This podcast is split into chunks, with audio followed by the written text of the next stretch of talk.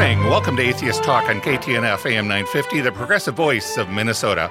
We appreciate you all to tuning in to the live show. Today is Sunday, February 11th, 2018. I'm Scott Lohman.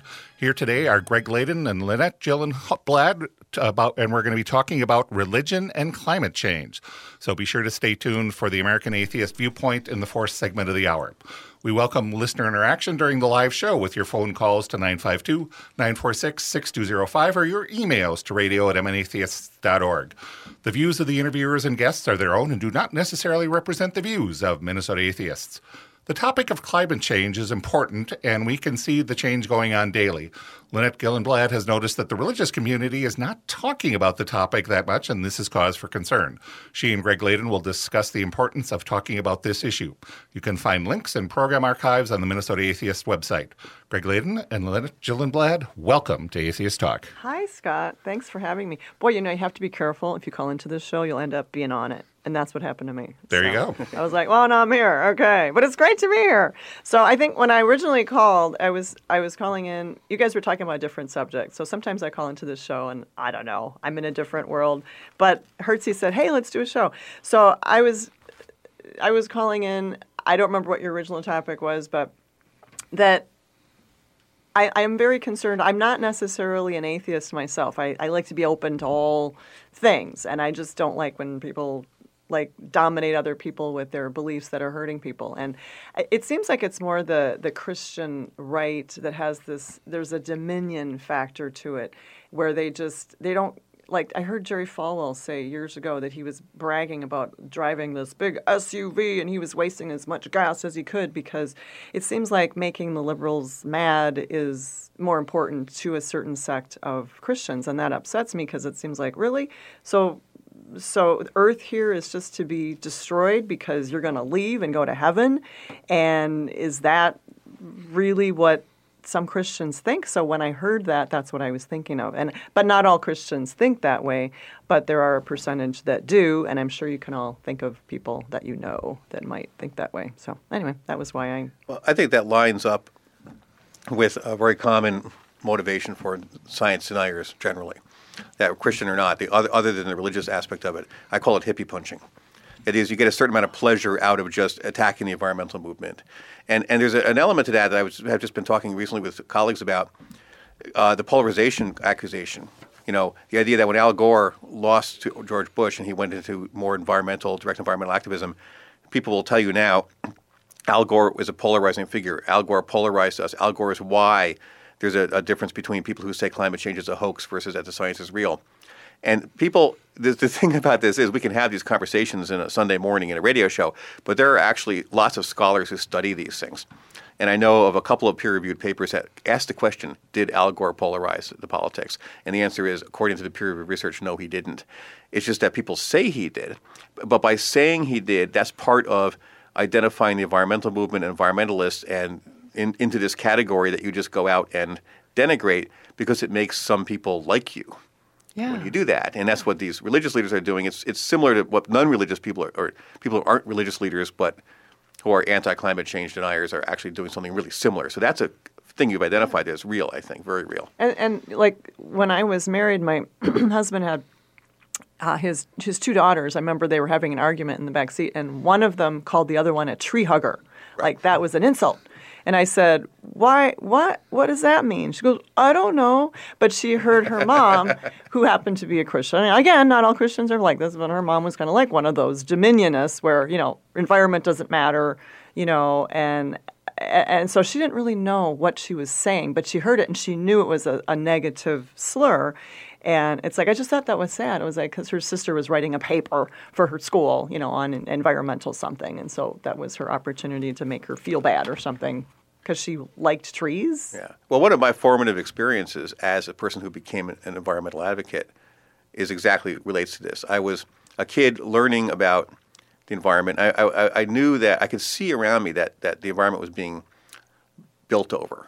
I was I lived in a place that didn't have suburbs. It was a city and you walk out a few blocks out of the city and you're in the country. Yeah. And this countryside was starting to get developed into into suburbs. Yeah. And I remember when the first shopping mall was built in our area. We didn't have one before, then we had one, and so on. And I remember thinking, and we used to go camping. We used, uh, we would spend Where, June where was that? Can I ask? up Albany, New York. In Albany, New York. Yeah, so I lived near Graceland Cemetery, so we could walk past the cemetery, and we were suddenly in Norman's, you know, in in, in the in the countryside. And and I, I we would go from June until I would take off. I would leave school a week early and come to, back to school a week late, and in between we'd be camping the entire time. So I had this real strong sense of the environments being built over at the time. Yeah. Earth Day happened back in those days, and I remember as a kid Yeah. saying something. My uncle, who was a, a missionary, Franciscan missionary in Costa Rica, and he had come back to visit, and uh, I remember saying something about the forests being cut, and there being, you know, uh, and we are damaging the environment, and he actually physically attacked me, like he hurt me, and like he spanked me, and that kind of stuff. so how old were you? Uh, I don't remember how old I was, but I was probably about seven. And he basically said, God put those things on this planet for man to use. Okay. You are say, what you are saying here is blasphemy. This is a priest. Yeah. I mean, he was great. I loved my uncle. He was, did all kinds of cool stuff. He was a ham radio operator. He'd invent stuff. Yeah. I loved him coming around. But all of a sudden, he was this monster attacking me because I was saying that we wanted to save stuff. And his position was God put these things on this planet Yeah. for us, for man to use and exploit. Yeah. And it was like, oh, I have a, because I was an altar boy. You know, I was a Christian. I was a Catholic. We went to church every, you know. Yeah. I remember a kid across the street from me telling me, one day you're going to realize that religion is bogus and you're going to stop being a Catholic. And I, I, I physically wanted to hurt him for saying that Yeah. you know, as like a six-year-old or a seven-year-old. And so this is this is well, my transformation was to going to becoming ultimately an atheist involved the way that Christianity, in particular Catholicism, viewed the environment as something that we needed to exploit. And I just knew when I heard that. That's the first thing that I heard that told me that this was all wrong. One thing that gives me hope. Oh, I'm sorry. He's gonna. Nope, keep No, going. I'm sorry. I was going to say the the Pope now is coming out, you know, for the environment. So I thought that was a good thing. But then on the other hand, I mean, the Catholic religion also told everybody to be fruitful and multiply and have as many kids as you possibly can and and populate everything. So that's a factor too that I'm not sure the Pope is looking at. But I do appreciate that, you know, he is talking about it in a positive way. Yeah, as popes go, this one's better than. Some Yeah. in some areas, so yeah. Yeah. Yeah. No, he's got a long way to go still. So I don't know. Do we have a break coming up? I'm just looking We- at you. No, we've got about four minutes. Yeah, so- four minutes. Yep. Okay, yay. So that's no, that's what I was because I, was looking up a lot of different things, and uh, you know, Hertzie said, "Do you want to be on the show?" So I was like, "Oh my gosh, I gotta find knowledge and things." And but I was hopeful that you know the priest or the the priest. Well, obviously he was a priest at one time, the Pope, but um, that you know he, I was very encouraged by the message that he's sending. But on the other hand, I mean, I grew up with Catholic relatives bragging about how many kids they each had, and and then they'd complain about not going to like the state fair because there was too many people there. And I'd be like, don't they make the connection? You have ten kids at home, and half those kids probably at the fair are yours, and the other half are your grandkids. So I mean, I, you know, as far as the being Catholic. Um, I can relate to that. I wasn't raised Catholic. All the guilt and shame was there because my grandfather was um, uh, kind of excommunicated from the church for being divorced at the time. So anyway, so anyway, is there a break coming up yet? I keep we- looking at you. keep- no, we'll keep keep talking away. I will jump in when we need to on that. So you know, it's it's interesting because I I tend to uh, uh, was reading reading on one of my uh, blog that I I read.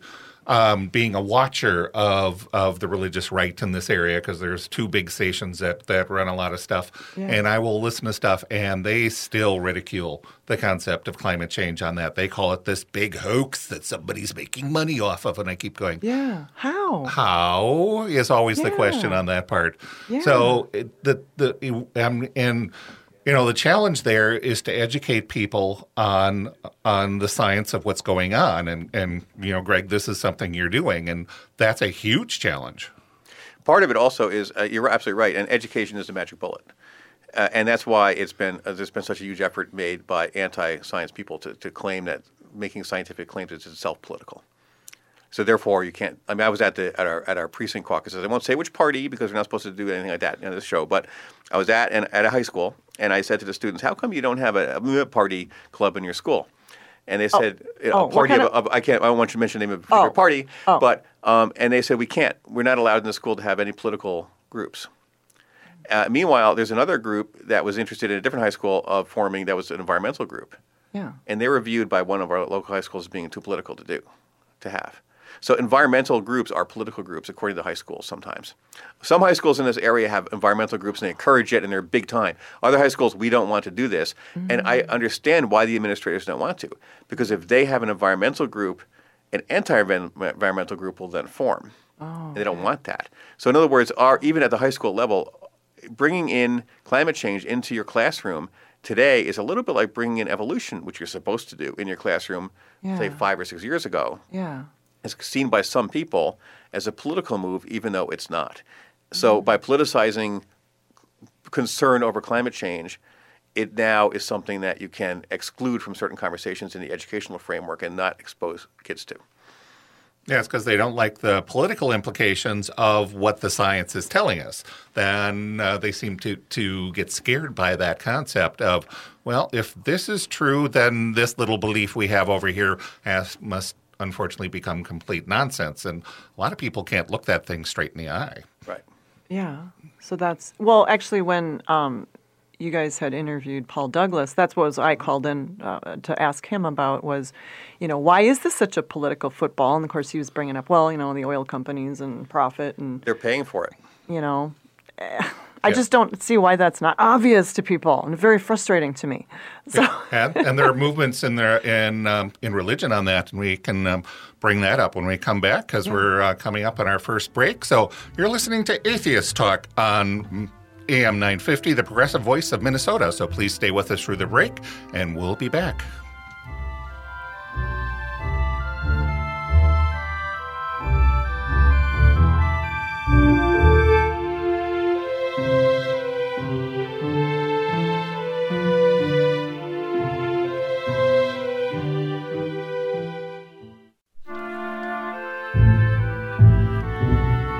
Welcome back to Atheist Talk on AM 950 KTNF, the progressive voice of Minnesota. I'm Scott Lohman. If you have a comment or a question, please call us at 952 946 6205 or send an email to radio at mnatheist.org.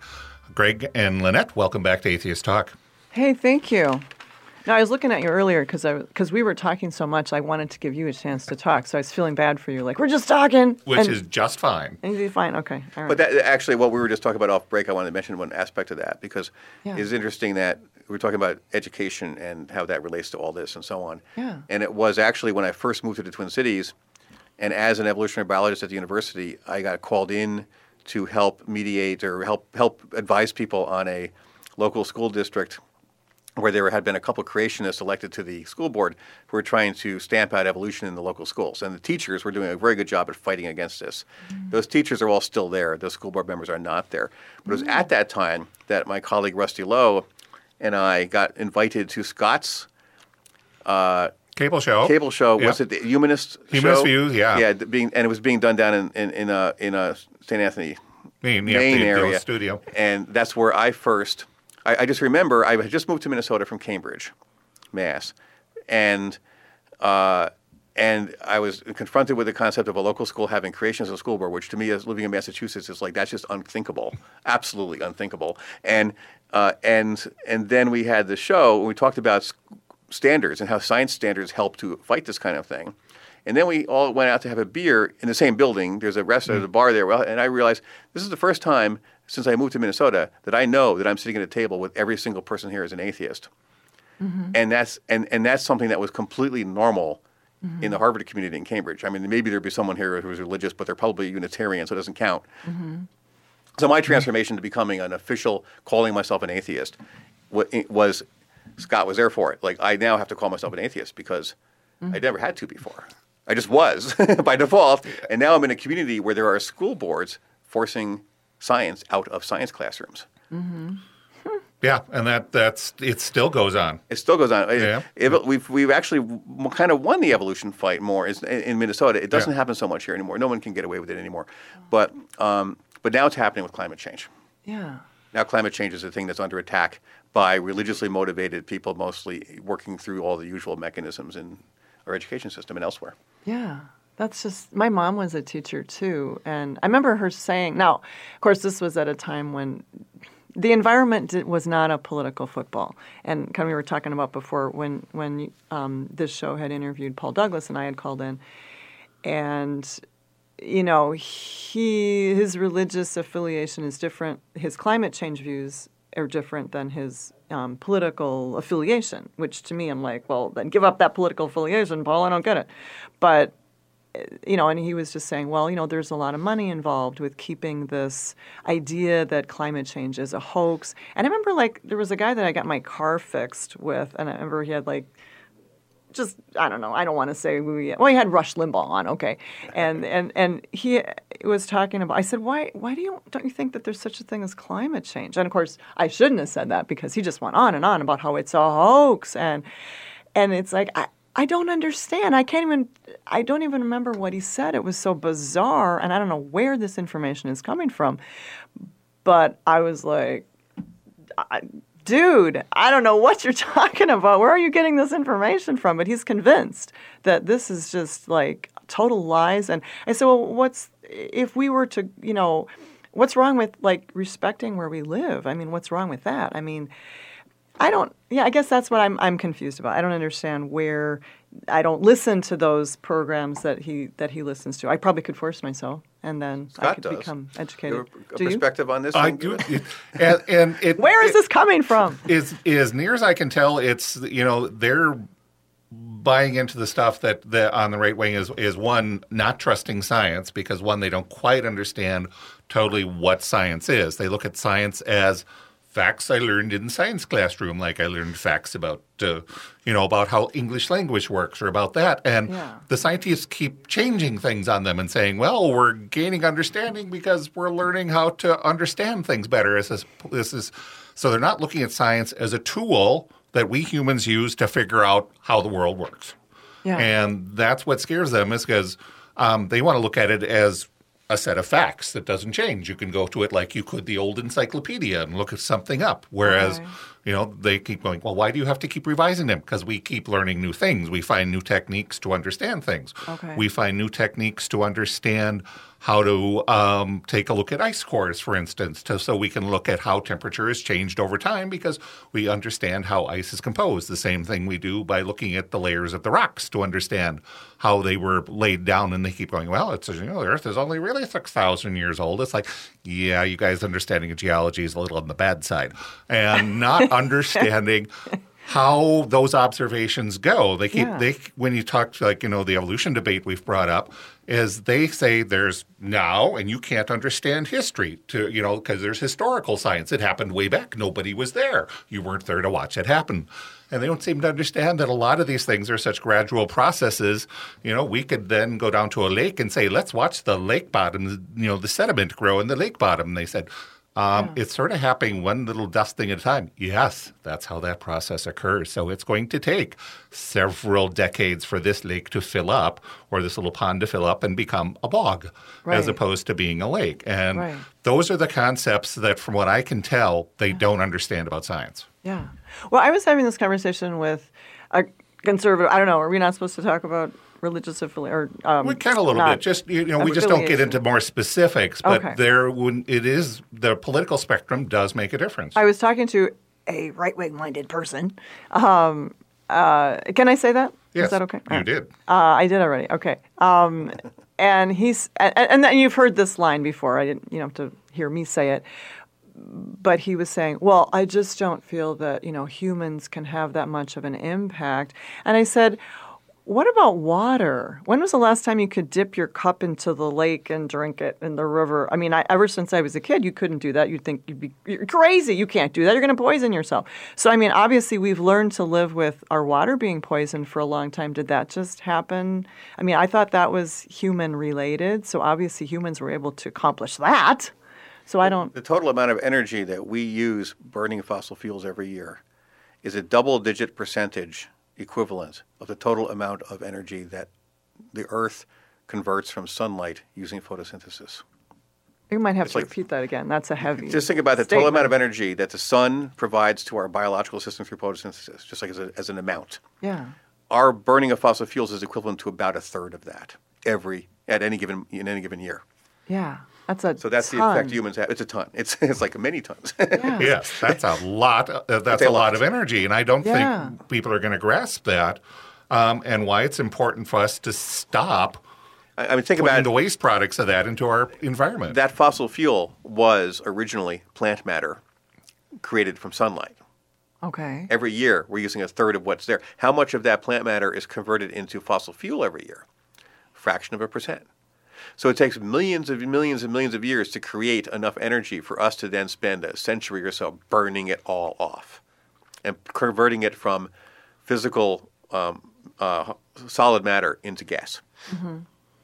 yeah, so the, the, it's, Where it can then begin, eventually, it can be converted all back into fossil fuel again over a period of 100 million years or so. yeah, there's there's books and they use the terminology of the burning up of of using of ancient sunshine Right. on that part, and It's Uh, tens and hundreds of millions of years worth of ancient sunshine. Yeah, and why we're not doing a good job of preserving that or stopping that and just using the sunshine straight.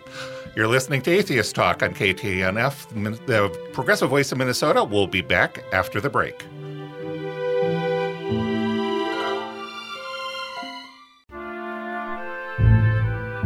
Climate change is going on, and it's important that we get all communities talking about it and involved with trying to find the solutions.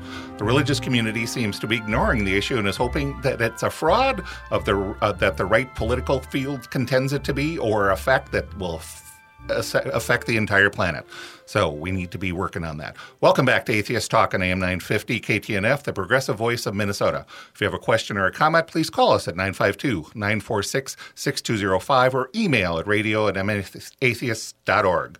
I'm Scott Lohman. Atheist Talk is produced with funding from Minnesota Atheist and Cucumbers Restaurant. If you'd like to advertise in this program, please contact us at radio at mnatheist.org. This radio program is put together by dedicated volunteers and by the generous donations of our listeners. If you're able to help with a donation, please consider doing so at our Radio Fund page. Minnesota Atheists is a 501c3 deductible or tax deductible organization. Our music is composed by member Brent Michael Davids and is used with permission. Check the schedule for book clubs, discussion groups, pub crawls, movie nights, and other gatherings throughout the year, as well as sign up for meetups, listen to podcasts of previous programs, subscribe to Atheist Weekly email, and become a member, all at mnatheist.org. And now, back to our final segment in our discussion, and stay tuned for the Minnesota or for the American Atheists um, viewpoint uh, in the next segment. I just want to mention, uh, not much of a side trip, but just uh, many, many people in the Minnesota atheist community in particular know Shawn Otto because he's given talks to the groups here. And he wrote a book called The War on Science as current.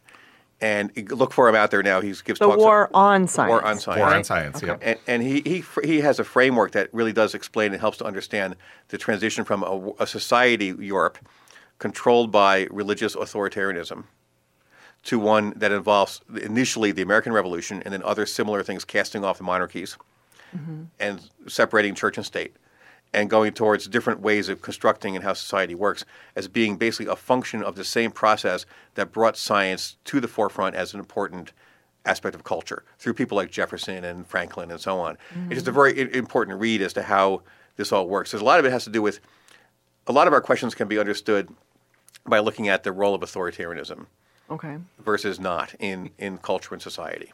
Okay. The science is not authoritarian. It can't Okay. be. But but organized religion almost always has to be. Well, because like you were saying earlier, is that there are fixed ideas that there are people that love those fixed ideas and weather can change and things can change and they don't like that it's changing, right? Or have no explanation for why it is or Or not understanding those processes and wanting society to be this way. yeah. And one of our major cultural breaks from authoritarianism that happens happened more recently, and I know Scott is an expert on, and I know you have some things to say about, is science fiction. Yeah, science fiction. Yes, we were talking earlier. the movie The Blob, and you know, we were saying earlier, like science fiction. It's the future, and and so I was watching the movie, and then I was totally blown away because at the end, now I hope I'm not spoiling this for anyone because it's an old movie, people. So, uh, is at the very end, they're like, well, they sent the Blob to the Arctic, and they said, well, as long as the Arctic stays cold, we'll be safe. And then I just got goosebumps and chills because I was like, oh my God. Because that seems so ridiculous at the time that, of course, the Arctic is going to stay cold. That's what it does. But of course, here we are. And If you want to believe it, I guess. Well, we'll have to investigate, and I know exactly the guy to do it. David Kirtley should do this. Um, what people might have been thinking at the time who wrote that. They might have had in their mind because people, climate change has been Yeah. an issue for a long time. Yeah. And and it it might be the Blob is from the '60s, right? Late 50s, early 60s. Late yeah. 50s. So they may not have understood that the, that they might have been thinking saying the Arctic will always be cold is like saying hell will never freeze over, yeah. or they might not have been. I don't know. Yeah. Are they still alive? Can we ask them? Yeah, well, a lot of the science fiction at the time, especially in the 50s when it was the heyday of the Cold War, was a lot of Cold War paranoia being put in there as aliens and others, yeah. which is why you see a lot of alien invasion movies, the paranoia of, um, you know, say, the, looking at, at the movies uh, like in, uh, Invasion of the Body Snatchers, where in there people are being replaced by pod people and looking like themselves, but actually no longer behaving like themselves. Or like Or- a communist would be. yeah, And- or you know, look at Godzilla. Um, you know, just to play with the classic monster movie here, is Hmm. that was more of a fear of the atomic era, Right. Because in there it was an uh, atomic test that w- wakes Godzilla up. So Okay. it's the fear of this big, uncontrollable, powerful thing on that, and you know those can translate a lot of ways. Yeah, and I I'm thinking of a few things right now in my mind. Now I have to get this one joke in because they said, "Oh, we only have so much more time left here because we've been having so much fun." Um, well, Because you are a comedian. because I am a comedian, I try to be. Um, so some people might disagree with that. I don't believe that you are, but um, so when when I hear Christians talk about you know that they're not they're not concerned because they're going to go to heaven, and you know so this place is left to dust. You know so what? They're not thinking of their grandchildren apparently. Um, but I was just thinking like, okay, now when you're when you rent, you know you have to be responsible for the property that you live in, and basically we're all renters. And if God is our landlord, then when you go to heaven, I, you're not going to get your deposit back. If you trash Earth, they're like, well, the last place you lived, it's like in disarray, and you want to come here to heaven? I don't think so. So, I just something to think about. I'm, I'm just putting it out there. Yeah, well, that's that's having the long view about the you know the environment and our world. Is we're we're only here for a little while, and then we we hand it over to another generation. Right. And at this point, I always keep telling my son, "I'm sorry. We need to apologize you because we're not leaving the world in better shape than when we acquired it, and you're going to have to work harder, or you're going to be in trouble." Yeah. And to me that just seems like common sense or being a responsible human being. I mean, it's like like like when you're in a rental place, you don't trash the place and then expect to go get a lease somewhere else because they don't want to. And so uh, just being responsible. So to me it's just irresponsible to not consider that. So Well, when you have young young kids these days in high school saying they don't plan on having any kids because they don't know what the future is going to be like for them. Well, that's kind of why I didn't have kids, actually. And this was in the 70s because my mom didn't seem to have any good answers for what was going to happen in the future. So I understand. You were you were brave. You did Yeah. have you did have one. Just That's the good. one. Did you have any, you have any kids? Two. You have two? Okay. Good for you guys. All right. So anyway, Yeah. but that's a different show, right? Yep, definitely. so, you know, those are all you know, concerns where we're actually showing that we're thinking about that and understanding that because there's always the disconnect between how a person looks at their own individual life versus then what everybody else does.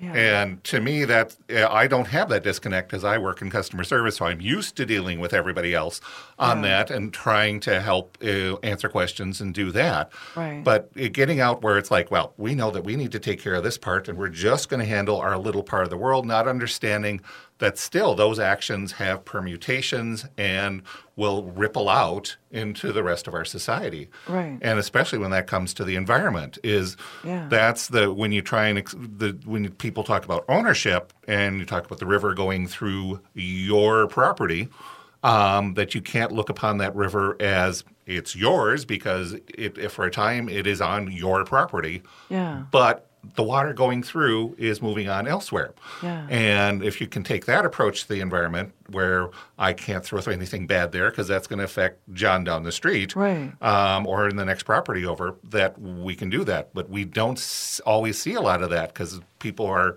keeping in mind their own issues of going forward. Yeah.